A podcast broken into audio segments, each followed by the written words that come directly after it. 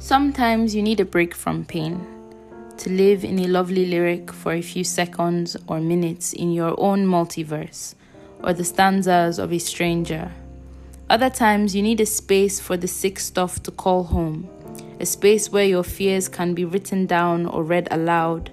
Our words let us redefine these maladies in metaphor and synecdoche. Each letter is allowance. It is letting our bruises breathe and when we read them back, they stream into our mind to rearrange and realign things for our good. They knock at the walls and kick down the gates that kept the goodness out.